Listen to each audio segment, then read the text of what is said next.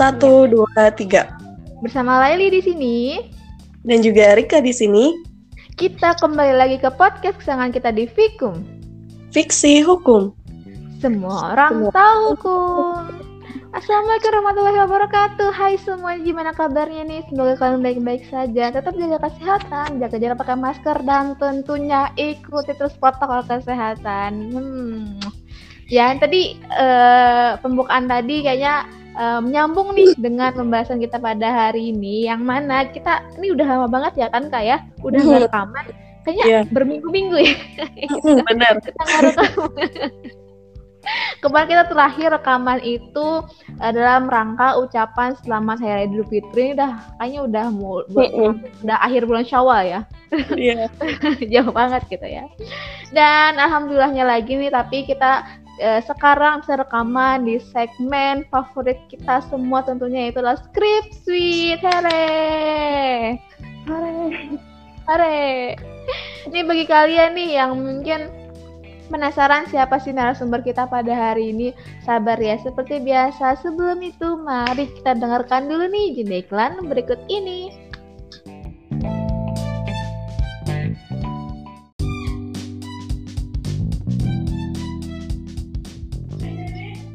Ya, terima kasih kawan-kawan yang sudah sabar menunggu. Jadi sekarang giliran Rika nih yang akan belibet ngomong.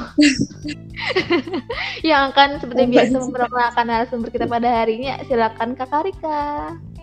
Oke, seperti kata Laili tadi ya, kita udah lama banget nih nggak rekaman karena ya itulah kesibukan Laili yang amat padat gitu. Jadi kalau kalian mau protes nih kenapa kita nggak upload, nggak, kamu jangan gitu dong, kamu harus mengakui. Dan Rika juga yang tidak. Pengertian, oke, next kita bertengkar di luar aja lah, ya next yuk. Gak apa-apa, kita terbuka aja weh. Ya. Oke.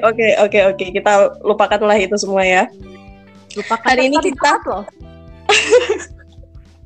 gak apa-apa, buat memancing aja. Nanti kalau misalnya ada yang protes gitu, protesnya ke Laili aja, jangan ke aku gitu. Tapi aku emang selalu salah kok di mata kamu tuh.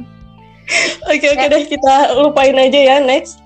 Hari ini kita kembali lagi ya ke segmen Skripsweet gitu, yang kita tunggu-tunggu bersama narasumber yang kalian udah tahu gitu ya, karena namanya udah terpampang gitu. Bener banget. Kita share ya kan, tapi judulnya kalian belum tahu kan ya. Nih buat anak-anak perdata nih, kalian buruan deh ngumpul, karena hari ini kita akan mengulik skripsinya dari anak PK Perdata. Oke, langsung aja ya, telah hadir di Fiksi Hukum bersama kita kali ini yaitu Siti Alma Najihah. Halo. Halo. Halo. Bagaimana kabarnya nih? Baik, alhamdulillah. Alhamdulillah. Semangat ya. Udah skripsi ya, tenang ya. Tenang, minggu depan sudah. Kalau boleh tahu nih, sudah sampai revisi atau udah selesai semua nih? Udah. Alhamdulillah. Berarti nunggu wisudanya aja ya? Yudisium. Yudisiumnya tanggal 1. Oh, ada yudisiumnya. Oke, teman-teman semangat. Kalau boleh tahu berapa lama kemarin dari sidang sampai revisi selesai? Sidang 18. 2 minggu deh. Terus ya saya pahalin kan dosen. Langsung aja minta SK yudisium. Rika berapa tahun enggak? Kamu jangan melama-lamain dong. Oke, enggak sampai setahun. Nggak sampai, ya deh. Nggak sampai setahun, berarti 11 bulan ya, kira-kira. Oke, kok bahas Rika? 12 bulan lah. Nggak penting, oke. Jadi, Alma ya, kita panggilnya ya. Jadi langsung aja nih, kita tanya-tanya nih judul skripsinya Alma apa nih? Jadi judul skripsinya itu Akibat Hukum Penolakan Pemakaman Jenazah Secara Intim oleh Keluarga. Oke. Bener, ini judulnya menarik banget ya Kak, karena kita tahu sendiri COVID sampai sekarang masih merajalela di negeri kita sendiri ya gitu, dan ini tentunya permasalahan yang sebenarnya dari dulu ya sebenarnya sudah ada gitu, penolakan ini. Iya, dari awal COVID sudah mulai. Benar banget. Kak, gali lebih dalam lagi itu masih banyak gitu judul-judul yang masih bisa dipermasalahkan buat diangkat jadi skripsi ya. Contohnya akibat hukum dari penolakan pemakaman jenazah ini gitu salah satunya. Nah itu tadi kan udah judul ya. Kalau latar belakangnya sendiri nih gimana, Alma? Jadi di latar belakang skripsi Alma ini, Alma nulis bahwa kesehatan tuh kan udah dijamin sama undang-undang dasar. Kayak segala sesuatu tuh harus berdasarkan protokol kesehatan. Terus juga kayak di pasal ada di Kemenkes itu juga ada yang menyatakan bahwa harus pedomannya itu berdasarkan protokol kesehatan atau prosedur COVID dalam hal pemakaman ini. Jadi tidak hanya orang-orang yang ibaratnya yang semasa hidup untuk menaati prosedur COVID, tapi yang sudah meninggal pun harus dilakukan berdasarkan prosedur COVID. Nah, dari latar belakang deskripsi ini juga mengangkat dalam hal itu juga mengakibatkan ini nih ada dilema pergolakan antara masyarakat dengan pemerintah, yang mana harusnya dilaksanakan prosedur COVID, tapi masyarakat tuh banyak menolak, salah satunya si keluarga ini. Nah, dalam hal penolakan si keluarga ini dapat menimbulkan penularan virusnya lebih tinggi kepada orang-orang yang membantu prosedur COVID-19 ini. Biasanya yang bantu ada tetangga atau kawan-kawan terdekatnya, yang mana si kawan terdekat atau si tetangganya ini nggak tahu bahwa yang meninggal ini kena COVID. Nah, dalam kasus ini mengakibatkan yang nggak tahu ini kena COVID juga. Nah, dari situ Alma mengangkat, oh ini ada kerugian, selain pemerintah kan nggak bisa membiayai semuanya tuh untuk si tetangga atau yang si korban-korban tadi. Dalam hal ini juga saya ada baca Alma di pasal 14 itu ada yang menyatakan barang siapa menghalangi penanggulangan wabah itu dapat kena pidana penjara 1 tahun atau denda maksimal 1 juta. Nah, dari situ juga karena ada pasal tersebut, akhirnya mau mengangkat, oh ini bisa nggak sih jadi dari segi perdata, perbuatan melawan hukum, karena untuk melihat kayak ini bisa nggak sih diajukan untuk kita tuh mendapat kerugian, karena kalau dari segi pidana aja kesannya kan kayak agak kurang gitu untuk memulihkan kerugian yang kita alami. Dari segi kadang COVID itu sendiri juga membawa penyakit yang lebih lanjut, sudah selesai kadang ada yang malah jadinya gagal ginjal gitu Kak. Sudah akhirnya mengangkat dari perbuatan melawan hukum, bagaimana juga tanggung jawab hukumnya. Oke. Gitu. Dan dari latar belakang tadi rumusan masalahnya ini apa nih? Dari latar belakang tadi rumusannya itu yang pertama, apakah penolakan pemakaman jenazah itu termasuk perbuatan melawan hukum? Sama yang kedua itu bagaimana tanggung jawab hukumnya terhadap penolakan pemakaman jenazah secara COVID-19 oleh keluarga. Oke, langsung ke pembahasan untuk rumusan masalah pertama, gimana Al? Jadi waktu itu karena ini membahas apakah itu termasuk kategori perbuatan melawan hukum atau tidak, jadi mau tidak mau harus dimasukkan kasus tersebut dimasukkan dari unsur perbuatan melawan hukum yang pasal 1365. Nah, setelah dimasukkan ternyata hasilnya memang perbuatan itu dapat dikategorikan perbuatan melawan hukum, jadi memenuhi empat unsur kumulatif yang harus dipenuhi, jadi salah satu aja nggak bisa kan kalau diajukan perbuatan hukum harus semuanya. Jadi memenuhi yang pertama memang perbuatan melawan hukum, yang kedua memang adanya kesalahan, 3 adanya kerugian, 4 adanya hubungan kausal antara kerugian dan perbuatan melawan hukum itu sendiri. Yang pertama, yang kedua itu tanggung jawab hukumnya. Jadi karena ini akibat hukum, kan akibat hukum itu merupakan akibat yang ditimbulkan oleh sesuatu atau hubungan hukum. Nah, ciri akibat hukum itu sendiri kan ada 3 setahu Alma. Nah, yang pertama itu adanya lenyap atau hilangnya keadaan, timbul lenyapnya keadaan hukum, timbul lenyapnya hubungan hukum, atau menimbulkan sanksi. Nah, akibat di hukum di sini juga menimbulkan sanksi. Jadi tanggung jawab hukumnya itu ada tanggung jawab hukum pidana, juga perdata. Tanggung jawab hukum pidana itu yang pasal 14 tadi, Undang-Undang Wabah Penyakit Menular, yang barang siapa menghalangi penanggulangan wabah maka akan kena sanksi pidana penjara maksimal 1 tahun sama denda 1 juta. Tanggung jawab perdatanya itu yaitu apabila si korban memang bisa terbukti ada mengalami kerugian, itu si pelaku dapat dikenakan pasal 365 KUHP perdata. Jadi itu tanggung jawab Oke. Ya, itu tadi sekian pembahasan singkat kita ya dari skripsinya Alma. Jadi kita langsung masuk ke sesi selanjutnya ya Kak ya. Oh iya. Mungkin kita langsung pertanyaan pertama mungkin santai aja dulu nih gitu lah.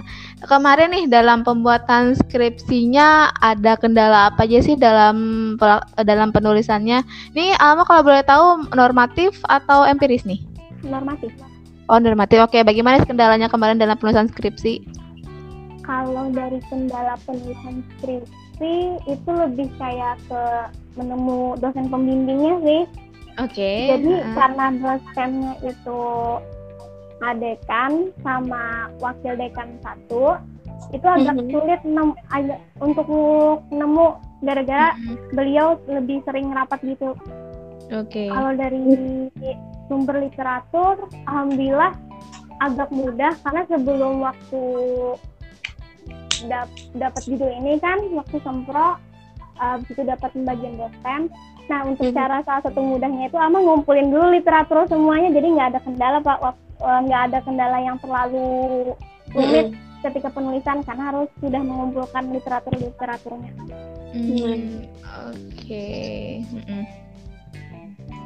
Oke, lalu untuk ini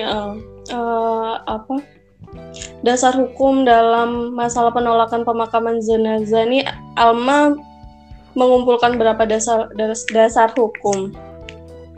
Kalau dasar hukum itu, Alma waktu itu kan sama kayak waktu itu ditanya dosen dasar hukumnya apa mengangkat ini, jadi bisa nanti kita perbuatan yang hukum. Nah, Alma mengangkat yang dari yang memperkuat itu karena adanya pasal 14 tadi yang undang-undang wabah penyakit menular, sama pasal yang ini bukan pasal sih, pokoknya ada isi pedoman yang di Kemenkes itu menyatakan bahwa tetap prosedur COVID-19 itu.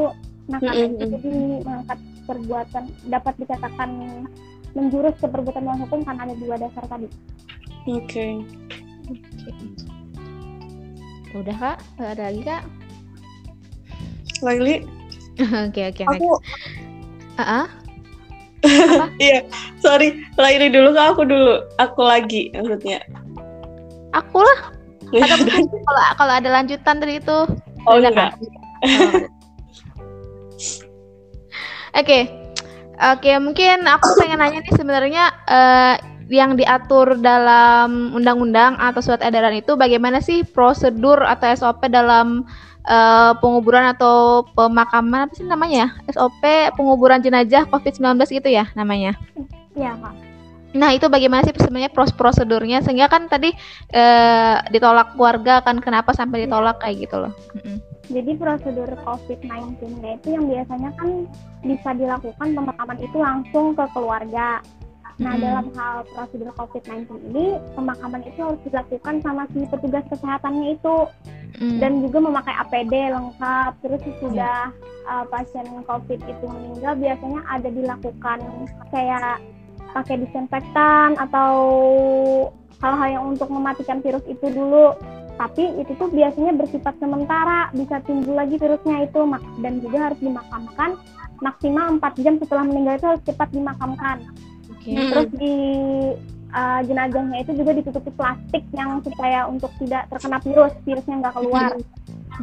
Dalam kedalamannya juga kalau nggak salah Alma agak lupa itu 1 meter atau 1,5 meter karena itu minimal. Terus dikuburkannya itu dalam hal, karena ini merupakan hal darurat, boleh juga dimakamkan itu satu liang itu 4 orang atau berapa orang itu boleh. Nah, dalam hal itu biasanya keluarga menolak, kayak mau memakamkan sendiri, nggak mungkin kena virus katanya, udah juga udah sesuai protokol juga katanya, padahal nggak mungkin sesuai protokol, orang punya APD aja enggak gitu. Nah, yang akhirnya banyak pergolakan itu antara si petugas kesehatan sama si keluarga itu. Akhirnya ada juga yang waktu itu tuh dalam kasus ini diam-diam ngambil sendiri, ternyata emang ada yang kena akhirnya gara-gara pemakaman gak sesuai prosedur itu. Iya. Jadi gara-gara keluarga menolak ini, padahal ibaratnya kan niatnya baik, mungkin karena sekali seumur hidup ingin memakamkan sesuai pemakaman biasa, tapi jadi menimbulkan kerugian bagi orang lain. Ini jadi bisa kena perbuatan melawan hukum. Nah, itu susahnya ya kita misalkan punya keluarga meninggal gitu kan, kita ingin mengantarkan ke tempat terakhir, ke tempat perisaan terakhir. Tapi ya tentu karena emang ada pandemi ini yang pastinya sangat merugikan semua orang kan. Ya mau tidak mau lah istilahnya kita harus mentaati protokol yang sudah ditetapkan tentunya seperti itu. Iya, benar banget. Dan jangan cuma karena ego ya, benar ya, kita emang mau memakamkannya secara layak, tapi ya kita lihat juga dong kondisi kita di Indonesia gimana gitu. Jangan sampai virusnya ini loh nambah ke orang yang belum terjangkit, itu kan juga bahaya gitu. Ya, benar. Nah, ini kan juga kasus-kasus penolakan di beberapa daerah pun banyak gitu terjadi. Nah, dalam hal ini gitu di tempat lain apakah sudah ada yang menempuh lewat jalur hukum gitu? Barangkali ada yang sudah dapat sanksi kah, baik denda ataupun kurungan? Kalau dari terakhir yang jadi aman terakhir yang memperhatikan itu sesudah sidang kan ya. Nah, dari setelah sidang itu sampai ini Ama belum ada sih nemu berita yang bisa masyarakat keluarga itu dituntut karena melakukan penolakan pemakaman sesuai prosedur COVID, belum ada. Cuman kayak lebih kayak mengeluh gitu, gimana sih caranya, coba ini saya rugi gitu. Tapi belum ada yang melaporkan gitu. Belum ada ya. Kalau ada melaporkan pun biasanya masih yang pidana, perdata belum ada. Oh iya. Okay. Ya, soalnya jangan sampai juga kan kita udah kena musibah, habis itu kena musibah lagi gara-gara dipidana. Iya, double. Iya. Ya, selain jalur pidana kan ada juga jalur perdata tadi yang sudah dijelaskan oleh Alma gitu loh. Dan selanjutnya ya kan nih, mungkin aku dengar juga dari beberapa teman-teman mama aku gitu yang mungkin keluarganya ada yang meninggal karena positif, tapi ada juga nih yang katanya kalau meskipun masih belum dibilang positif nih, tapi kalau meninggalnya di rumah sakit itu pasti dikuburkan menggunakan protokol COVID. Apakah itu benar? Mungkin ada kasusnya? Kalau setahu Alma yang biasanya yang bukan ini kan ya belum positif COVID tapi dikuburkan dengan prosedur COVID-19 itu biasanya memang ada gejala-gejalanya juga menunjukkan positif COVID, tapi tesnya itu belum keluar sama sekali. Nah, untuk mencegah hal yang buruk terjadi dan untuk kemaslahatan bersama, makanya tetap dengan prosedur COVID. Karena banyak juga yang ternyata belum keluar tesnya ketika dikuburkan tanpa prosedur COVID, pas keluar tes ternyata memang positif COVID. Jadi pemerintah kayak mencegah untuk itu hal itu terjadi. Lebih baik mencegah ya. Iya, soalnya kan virus ibaratnya nyebarnya kayak cepat gitu, nggak terlihat. Jadi kalau hal yang kecil itu, kalau Amok itu nganggapnya kalau hal kecil itu aja tidak ditaati, kapan Indonesia pulih dari corona? Iya, benar banget. Ya, gitulah. Oke, next ya. Ya, kalau kita lihat ini perbuatan melawan hukumnya kan harus dibuktikan gitu ya adanya kerugian. Nah, dalam kasus ini, kasus penolakan terhadap jenazah yang dimakamkan menurut prosedur ini, kira-kira membuktikannya gimana gitu? Apakah ada kerugian atau tidak? Kan ini rada sulit juga ya, apalagi kerugian materialnya. Gimana? Kalau Ama kemarin itu, jadi Ama menjabarkan kerugian materialnya, misalkan seperti kayak biaya obat di rumah sakit, apalagi yang biasanya di rumah sakit itu negeri udah penuh dan belum tentu dibiayai lagi oleh pemerintah, akhirnya ke swasta yang biayanya lebih mahal, lebih kayak ke biaya rumah sakitnya itu sama biaya yang ada juga COVID, tapi ternyata tidak ada biaya transport sedangkan rumahnya itu jauh dari rumah sakit. Lalu kalau imaterialnya itu ya kayak biasanya kan yang tidak bisa dinilai uang kayak rasa tidak aman, rasa takut keluar atau dikucilkan masyarakat. Nah, dari situ Ama mengatakan bahwa memang ada kerugian, tapi waktu menjelaskan itu juga Alma menjelaskan ini berdasarkan penelitian Alma yang mana dalam hal ini memang dikatakan perbuatan melawan hukum, tapi itu tetap putusan pengadilan berdasarkan hakim nanti bagaimana penilaiannya. Iya, soalnya kan kalau pembuktian ini rada sulit juga ya. Maksudnya kalau misalnya sekarang kita nuduh orang kita tertular COVID gara-gara dia, sedangkan dia pas dites gitu hasilnya positif gitu. Itu kan juga jadi masalah gitu. Gimana cara membuktikannya gitu loh. Aku pernah juga baca berita ya kan, keluarga menolak memakamkan jenazah menggunakan protokol kesehatan. Itu karena mereka beralasan bahwa rumah sakit itu berbohong. Maksudnya adalah pasti ada beberapa yang kayak gitu kan diberitakan. Nah itu bagaimana tuh? Apakah mungkin bisa dulu menggugat rumah sakit baru dimakamkan, atau mungkin bagaimana tuh prosedurnya? Kalau Alma tahu. Kalau Alma sendiri waktu itu sempat kayak deskripsi kan ditanyakan kayak gitu sama dosen pembimbing. Terus Alma bilangnya kalau Alma di sini berfokus emang di posisi tentang si keluarga yang emang salah, tapi rumah sakit sudah melakukan sepenuhnya. Tapi apabila emang rumah sakitnya juga yang salah, menurut Alma bisa aja digugat karena dalam hal ini rumah sakit yang melakukan kesalahan. Gitu. Dan tapi pemakaman tetap dilakukan menggunakan prosedur COVID. Ya, itu untuk saya mencegah hal-hal yang lebih lanjut gitu penularan virusnya. Oke, kalau ini untuk orang-orang yang beranggapan bahwa ya terserah kita dong, terserah keluarga gitu mau memakamkannya secara prosedur atau tidak, toh itu juga jenazahnya keluarga kita. Nah, gimana tuh sama orang-orang yang berpikiran seperti itu, atau orang-orang yang pada dasarnya belum mengetahui akan adanya peraturan tentang prosedur ini? Menurut Alma gimana? Kalau menurut Alma, kalau ada yang orang yang beranggapan seperti itu, harusnya kan kalau kita ini menganut di sini semua orang tahu akan hukum. Jadi di Indonesia ini kalau orang nggak tahu hukum dianggapnya ya ini nih loh ada udah hukumnya gitu. Kalau ada keluarga yang menyatakan juga kalau ini hak kami, nah dari situ juga Alma mikir iya setiap orang mempunyai hak sejati orang lain, tapi tidak boleh melanggar hak sejati orang lain apalagi berkaitan dengan kemaslahatan bersama. Jadi otomatis hak sejati kita harus dikesampingkan karena ini berkaitan untuk keselamatan bersama. Benar banget, kadang kan ada orang tua gitu ya yang kayak dengan egonya gitu ya terserah kita dong, kita kan keluarganya bla bla bla gitu. Ini sempat nih dulu ditanya Pak Halim juga. Oke.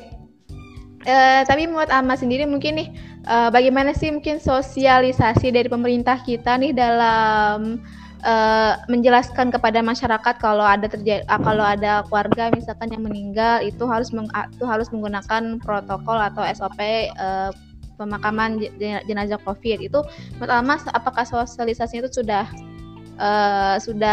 pas, karena kan tadi masih banyak keluarga yang menolak pemakaman jenazah secara protokol kesehatan lah seperti itu.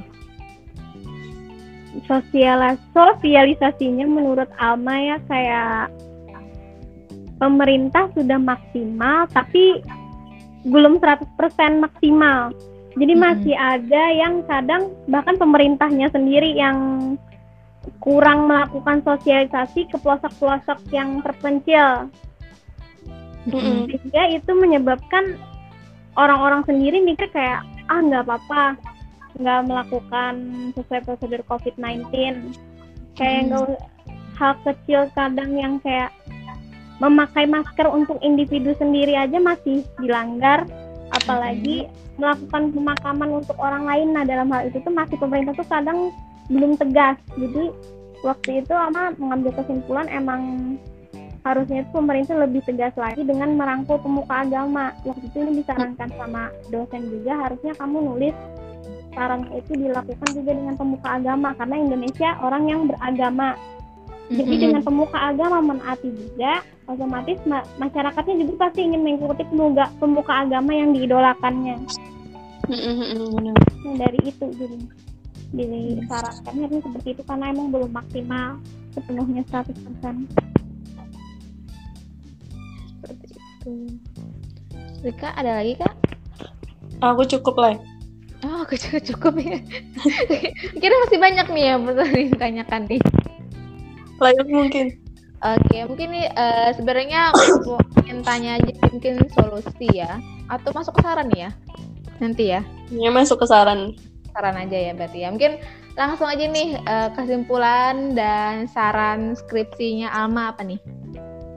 Saran waktu yang, jadi Alma waktu itu saran itu agak bingung Kak. Waktu itu Alma pikir skripsi itu sarannya harus yang berbau dibikin undang-undang gitu. Ternyata bisa aja saran yang secara umum. Jadi Alma itu saran yang nomor 1 itu yang tentang perbuatan hukum, apakah perbuatan hukum atau bukan, itu 1, pemerintah perlu memberikan aturan yang lebih tegas, menyatakan bahwa penolakan itu yang dilakukan oleh keluarga dapat dikategorikan perbuatan hukum, agar keluarga mengetahui pentingnya melakukan pemakaman sesuai prosedur COVID-19.